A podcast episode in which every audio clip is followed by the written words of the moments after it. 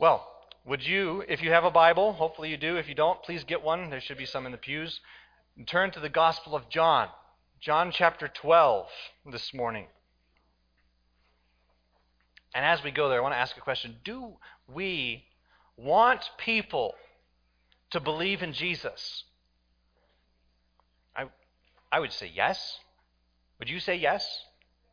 Do we want to, them to see him as more precious, more valuable, more worthy than anything this life has to offer? Because all this stuff in this life is temporary.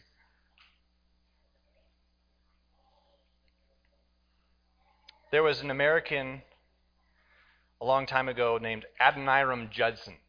You may be familiar with that name. And he was one of the first missionaries to be sent from the from actually yes, it was a country at that point. and he had that desire for people to see Jesus as more precious, valuable, and more worthy than anything this life has to offer. And he eventually came to Burma, which is now called Myanmar, in Southeast Asia. And he worked faithfully there to bring the gospel to these Hindus. But it wasn't until six years had gone by that he saw the first person converted to Jesus under his ministry. So, my question is, and maybe his question was, what was going on in those six years when there seemed to be no fruit? Was Jesus the Savior of the world, but not Burma, not Myanmar? Was God off somewhere else? Was he wringing his hands that no one was believing? Or was he still in control? Was he still sovereign?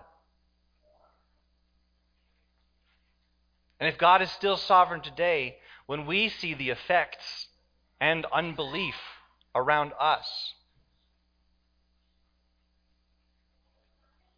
Do we believe him? And when we even see that in our own county, where likely more people than not do not believe in Jesus, even here. And the people who believed Jesus in the first century were ask, actually asking a very similar question. But they were asking if Jesus was the Savior of the world, including Israel, why weren't more Jews? the people who were from the chosen nation that had been given the scriptures, why weren't they, why weren't more of them believing in Jesus? Had God failed there too? Well, this passage we're going to study today provides some perspective, and Lord willing, will reassure us and give us a renewed hope, even in the midst of unbelief. So, we are in John chapter 12, so would you stand as we read in verse the second half of verse 36 through verse 43. This is the word of God. When Jesus said these things, he departed and hid himself from them. Though he had done so many signs before them, they still did not believe in him, so that the word spoken by the prophet Isaiah might be fulfilled. Lord, who has believed what he heard from us? And to whom has the arm of the Lord been revealed? Therefore they could not believe. For Isaiah again said, He has blinded their eyes and hardened their heart, lest they should see with their eyes and understand with their heart and turn, and I would heal them. Isaiah said these things because he saw his glory and spoke of him. Nevertheless, Many, even of the authorities, believed in him. But for fear of the Pharisees, they did not confess it, so that they would not be put out of the synagogue. For they love the glory that comes from man more than the glory that comes from God. You may have a seat. What's going on here in this passage? Jesus has just given this great, great teaching about being the light of the world and that when he is lifted up, all men will be drawn to him. And in this passage, it seems like unbelief is winning. And in our day, sometimes it seems like unbelief is winning.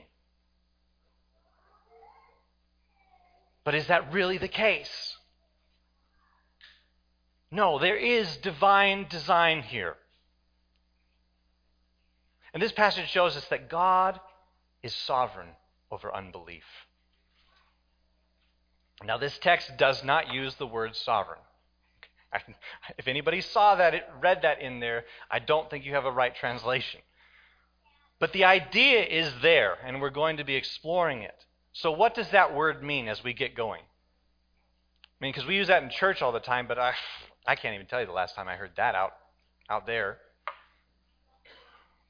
Well, at one level, it means God is in control. And then you might ask, well, Aaron, if it means he's in control, why not just say he's in control and skip the fancy word? Well, I use the word sovereign, and Christians across the century have used the word sovereign because God's control is not the same as someone who has the controls of a backhoe or excavator and is digging a foundation for a building. It's not the same.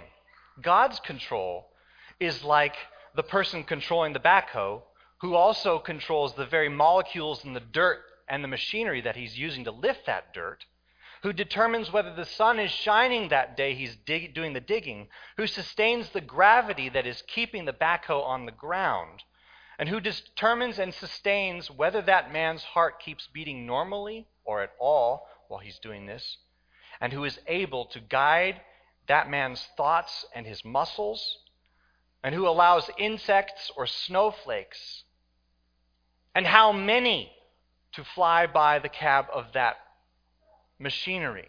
And then imagine, if you can, and if we can, that kind of control being exercised for every moment of every day from eternity past to day one of creation, now and forever, not just for the guy in the backhoe, but for everyone.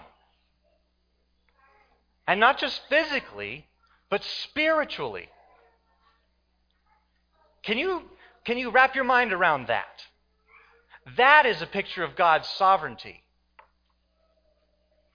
And it is this God, sovereign God whose word says, So shall my word be that goes out from my mouth. It shall not return to me empty, but it shall accomplish that which I purpose, and shall succeed in the thing for which I sent it. God makes dead things alive by speaking. And he always, always accomplishes his plan A. He never, ever resorts to plan B. So, that said, if God is sovereign over unbelief, in what postures of unbelief should we believe God? First, we should believe God when others don't believe. he says, He departed and hid himself from them in verse 37. Though he had done so many signs before them, they still did not believe in him. The question of this passage is why did they not believe?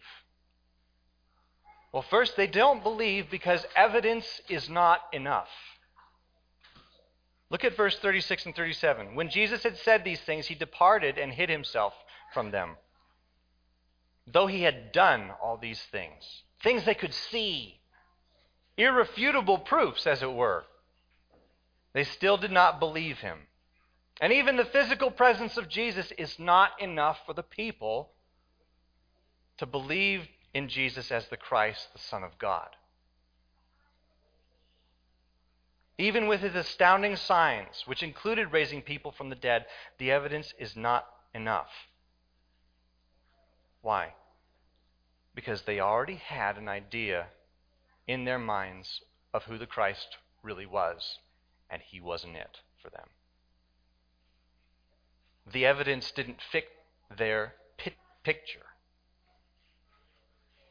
And we see that all over the place in our world today. There are people who are paid full time to study the Bible.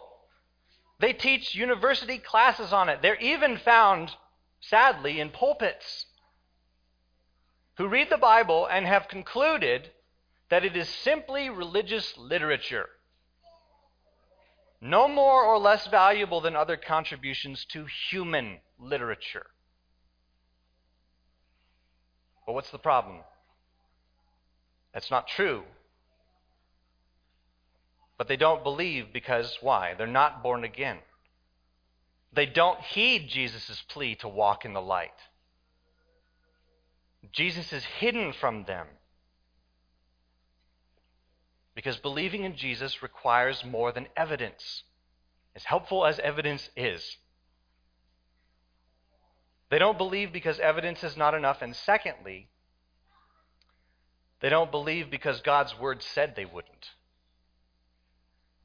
This passage says they still did not believe in him, and then it goes on to explain a reason why they didn't believe. Verse 38 So that the words spoken by the prophet Isaiah might be fulfilled. Lord, who has believed what he heard from us? And to whom has the Lord, arm of the Lord been revealed? And this question is almost asked rhetorically by the prophet Isaiah. It comes from Isaiah 53. That means that the teaching of Jesus and the prophets, what he heard from us, and the incredible signs pointing to salvation, what he describes as the arm of the Lord being revealed, they were rejected by the people, just as God said it would be. Now, this does not absolve the people from the responsibility of believing or rejecting. We are held responsible if we reject the Word of God. It simply means that what they were doing, not believing Jesus, was part of God's plan before Jesus came. What they were doing was not outside God's control. And that's a good indicator for us to believe Him. Because if His Word has proven true, and it has at every single turn. If his word is proven true, that is really good grounds for believing him. If he said that people were going to reject his Messiah and nobody did, could we trust his word?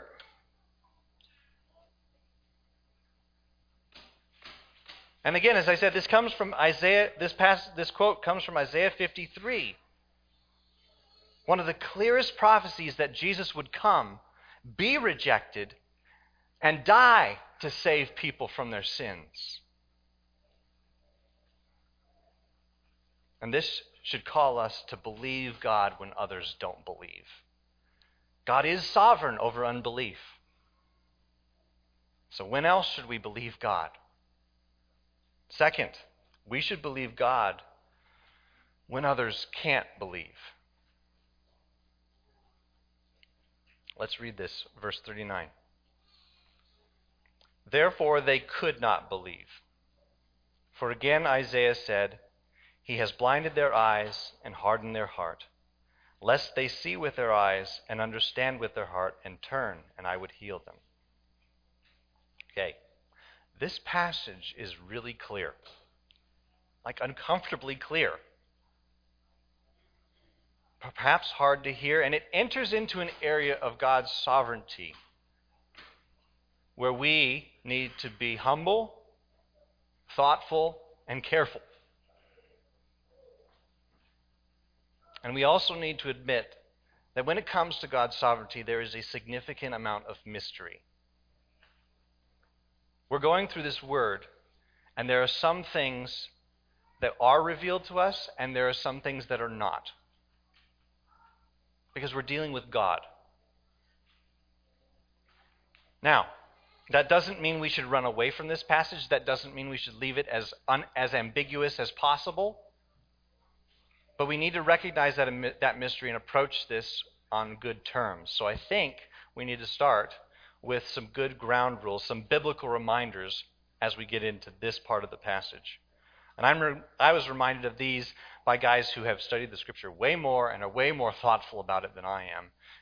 Guys, guys like D.A. Carson and James Montgomery Boice. And they brought to mind first that we must remember Scripture's teaching that God is wholly good. He's good. He never does evil.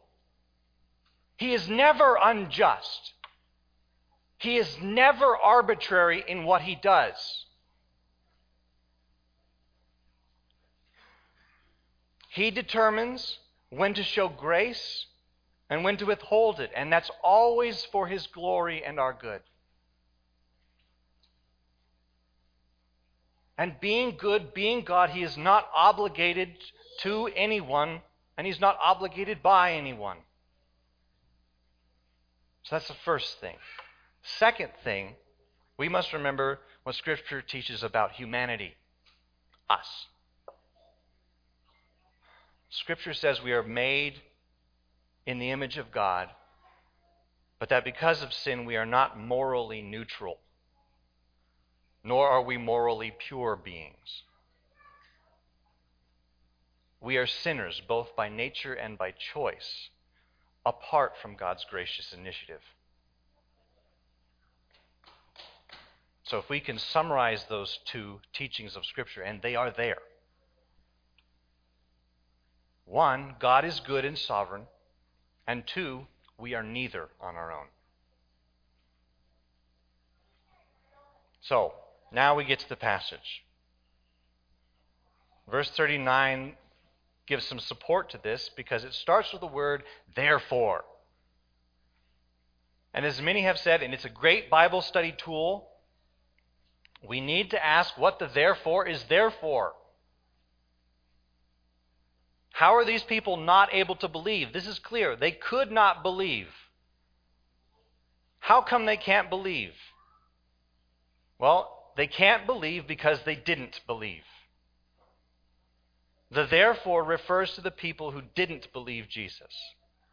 They rejected Jesus, his teaching, and his signs, and it's because they didn't believe that this verse says, therefore, they could not. It wasn't like these people were helpless victims.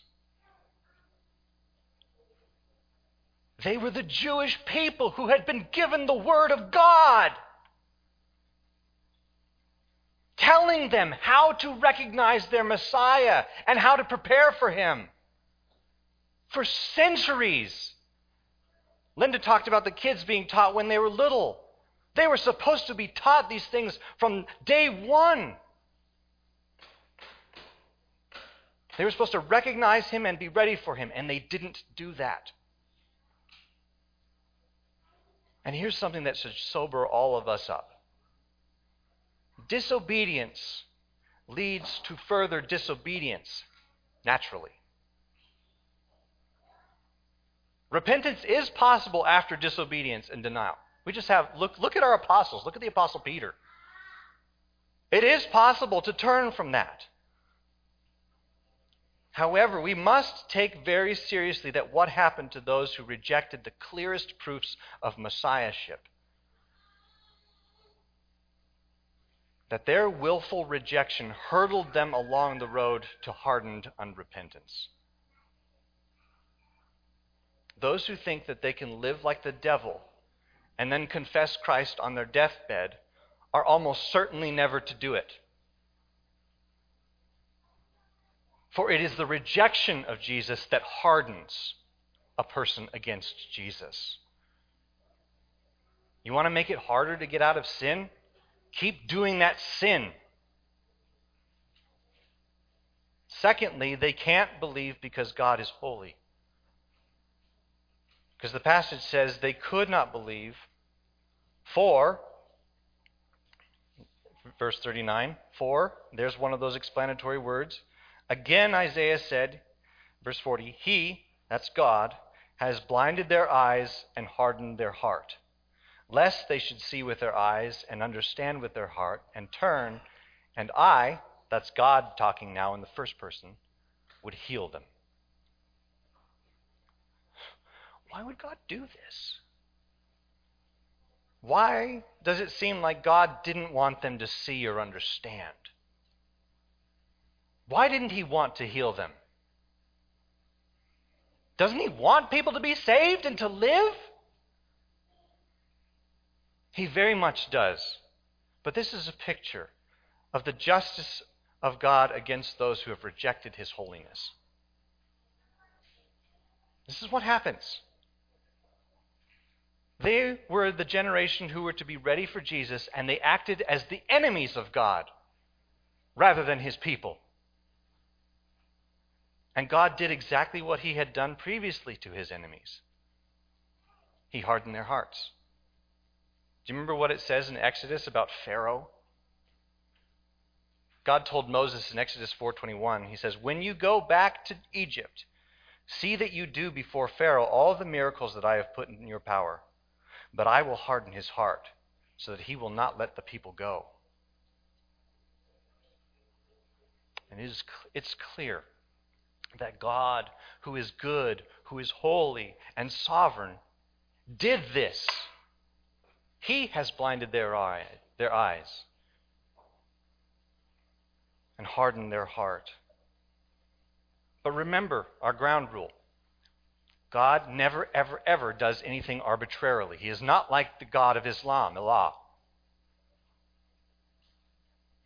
This is God, the real God, who sent Jesus Christ. He is not arbitrary. God is working his plan.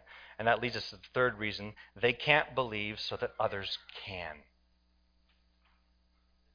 Look at verse 41. Isaiah said these things because, there's that explanation word again, he saw his glory and spoke of him.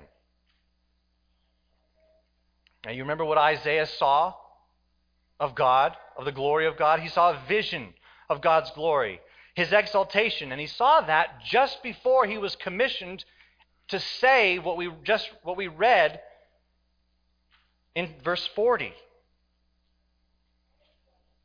But who does John say that Isaiah is talking about? Which member of the Holy Trinity is he talking about? Father, Son, or Holy Spirit? His glory and spoke of him. Who's that? Jesus. So, how was Jesus exalted? How is Jesus glorified? We've been studying that the past few weeks. How is he glorified? Well, let's go back to the Hebrew scriptures Isaiah 53, verses 10 through 12. Yet it was the will of the Lord to crush him, that is the Messiah, that is Jesus.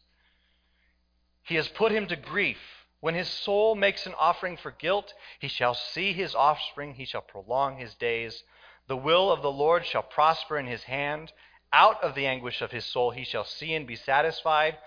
By his knowledge shall the righteous one, my servant, listen to this, Make many to be accounted righteous, and he shall bear their iniquities. Therefore, I will divide him a portion with the many, and he shall divide the spoil with the strong, because he poured out his soul to death and was numbered with the transgressors. Yet he bore the sin of many and makes intercession for the transgressors. Fast forward several hundred years, and the Apostle Paul said that if the rulers in Jesus' day had understood that, truly understood that, he said they would not have crucified the Lord of glory. If they had repented and been healed like God said that He does, if people trust Him and turn to Him, if they had done that, they wouldn't have killed Jesus. And you know what happens if Jesus doesn't die? no salvation. He becomes the Messiah of the Jews, but not the Messiah of the world, like the scriptures said. And that means that we, you and I, sitting here today, thousands of years after this, we would not be here we would not be saved. We would not have the opportunity to be saved, nor would we have the opportunity to tell others of the good news of salvation.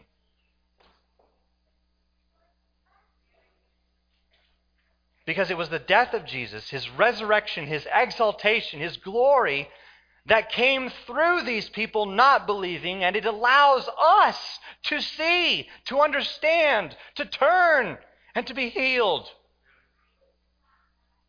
They couldn't believe so that others might. We should be extremely humbled by God's grace here. We should believe God when others can't. For God is sovereign over unbelief. And we should also believe God, thirdly, when others won't believe. Not just that they don't, not just that they can't, that they won't. Look at verse 42. Nevertheless, even with all this prophecy about God's word being fulfilled and people not believing, many even of the authorities believed in him. But for fear of the Pharisees, they did not confess it, so that they would not be put out of the synagogue. For they love the glory that comes from man more than the glory that comes from God. As we look at this passage, this part of the passage, we are going to have to answer a crucial question. Are these rulers, are these authorities really saved? Nice hat.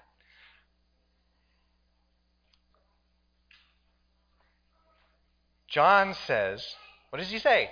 Many of the authorities believed in Jesus. That sounds great. But there are three verbs in this that give us some indication that not all is well with this picture. And the truth is, when we come to the end of this, we, may, we ultimately do not know if these authorities are saved or not. We ultimately don't know. The passage does not say. It says two things that seem to be opposed to each other. But why might it be that they won't believe? Well, there are three things here. One, they are afraid. Many even of the authorities believed in him, but what does it say? But for fear of the Pharisees. These believing rulers are afraid of the Pharisees, the guys who had the power to kick you out of the religious community. And when fear is in the driver's seat, God is not. Have you found that to be the case? Isn't it really hard to believe God, to trust God, to obey God when you fear someone else? Why is that? Well, in fearing someone else or something else, we are actually giving that person or that thing place in our lives that is reserved for God and God alone. Fear is actually a kind of idolatry.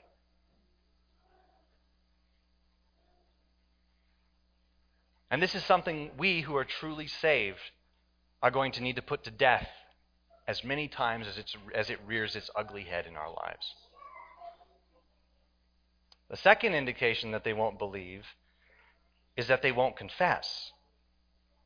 But for fear of the Pharisees, it says, they did not confess it. What is it? That Jesus is the Christ, like Isaiah saw and spoke of. Why did they not confess? So that, the passage says, they would not be put out of the synagogue. You remember the man who was born blind that Jesus healed? And he confessed Jesus as the Christ. And he was kicked out of the synagogue. The synagogue, let's just remember, was the community, was their lifeblood. Family was at the synagogue. And your standing with the synagogue was what told the world around you what kind of person you were. To be kicked out of the synagogue was one of the highest shames of this culture. So let's bring it up to the 21st century. Are there spots in your life where you keep Jesus out of the conversation with other people? Because you want to keep the boat steady. You don't want to lose things. Romans 10, verse 9 says, If you confess with your mouth that Jesus is Lord and believe in your heart that God raised him from the dead, you will be saved. If these rulers are truly believers of Jesus, then, as one commentator said, they are clearly acting abnormally as followers of Christ. And this is nothing to be praised in the life of a Christian. But what's the underlying problem of this? They fear, they won't confess. Why aren't they confessing? Finally, they have the wrong love. Look at verse 43. For they love the glory that comes from man more than the glory that comes from God. They wouldn't confess Jesus because they loved being comfortable. People listened to rulers. Rulers had influence, they had reputations. And in our day and age, with the exaltation of ourselves, we easily fit under the uh, category of ruler in our own lives. So this applies very much to us. And at this time, if these rulers kept quiet about Jesus, Pharisees and others would think well of them. Look at ruler so and so over there, they might say. He's not falling for that Jesus nonsense, and neither should you. But what would God say to them if they did not repent of this hiding? He says it in Matthew. He says, Depart from me, you workers of lawlessness. I never knew you. 18th century pastor Charles Simeon wrote about this passage. He said, Look at the rulers of whom we are speaking. Suppose that all the consequences which they dreaded had come upon them. What would the anathemas of men have been in comparison with God's displeasure? And what an expulsion from the synagogue in comparison of a rejection from heaven?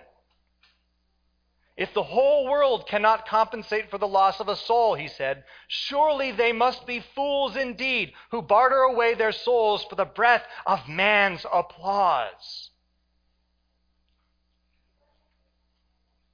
How about us? It is not too late to submit that to the Lord and receive his forgiveness. And again, like fear, we will have to we will need to put this to death every time it rears its ugly head in our lives. We should believe God when others won't believe. Because God is sovereign over unbelief. Now, we study these things about unbelief, something that could be terribly discouraging, but we study these things in the Word of God so that we would never, ever lose hope. We should never forget God's sovereignty, though we encounter unbelief everywhere, seemingly. If we do, we, we're done with. Our game is over. But if God is sovereign, Adoniram Judson persevered through six years of seeing no one come to faith. And we can with people who we've longed to see come to Jesus. We can keep persevering because we know that the God who is sovereign over unbelief is the God to whom we pray that they would believe.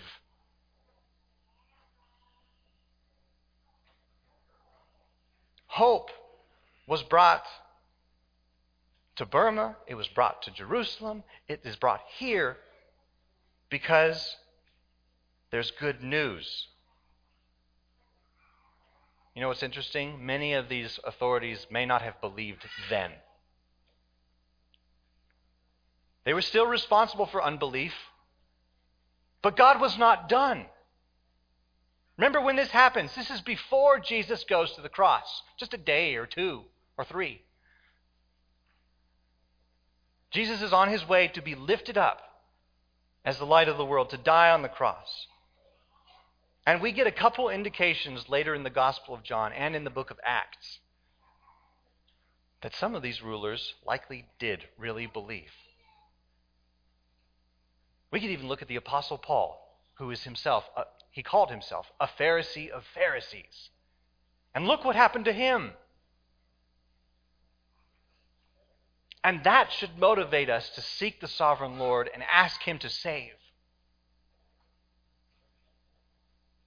This passage paves the way for good news that it is by faith Faith alone, by trusting Jesus as the one who can take away your shame, your guilt, your fear, who took it away at the cross and has risen again to show the world that he really did do what he said and that it really worked. And that we can trust that we have life in him who is building his church all over the world in the midst of unbelief. God is sovereign over unbelief. We can trust that and him. So let's pray. Heavenly Father, we greatly need daily reminders that you are in control. And in control in the way that you are in control. We greatly need reminders.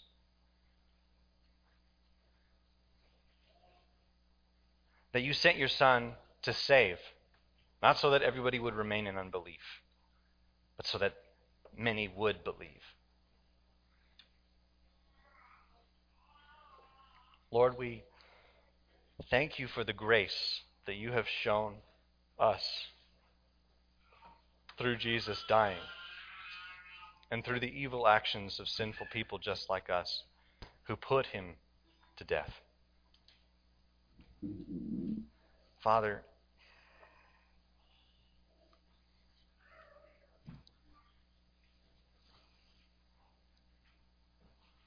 Thank you that we can come to you because of Jesus.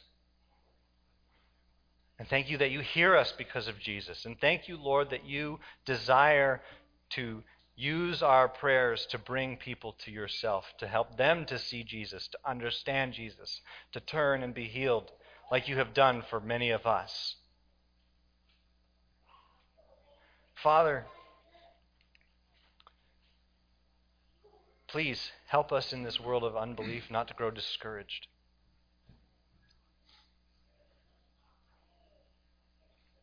Help us to keep bringing our cares, our concerns, our desires for the people we know and love to be saved to you. And Lord, we pray for your help and your Holy Spirit working in us to give us boldness so that we would not be like these authorities who feared to confess you. Help us, Lord, to love your glory more than the praise of people.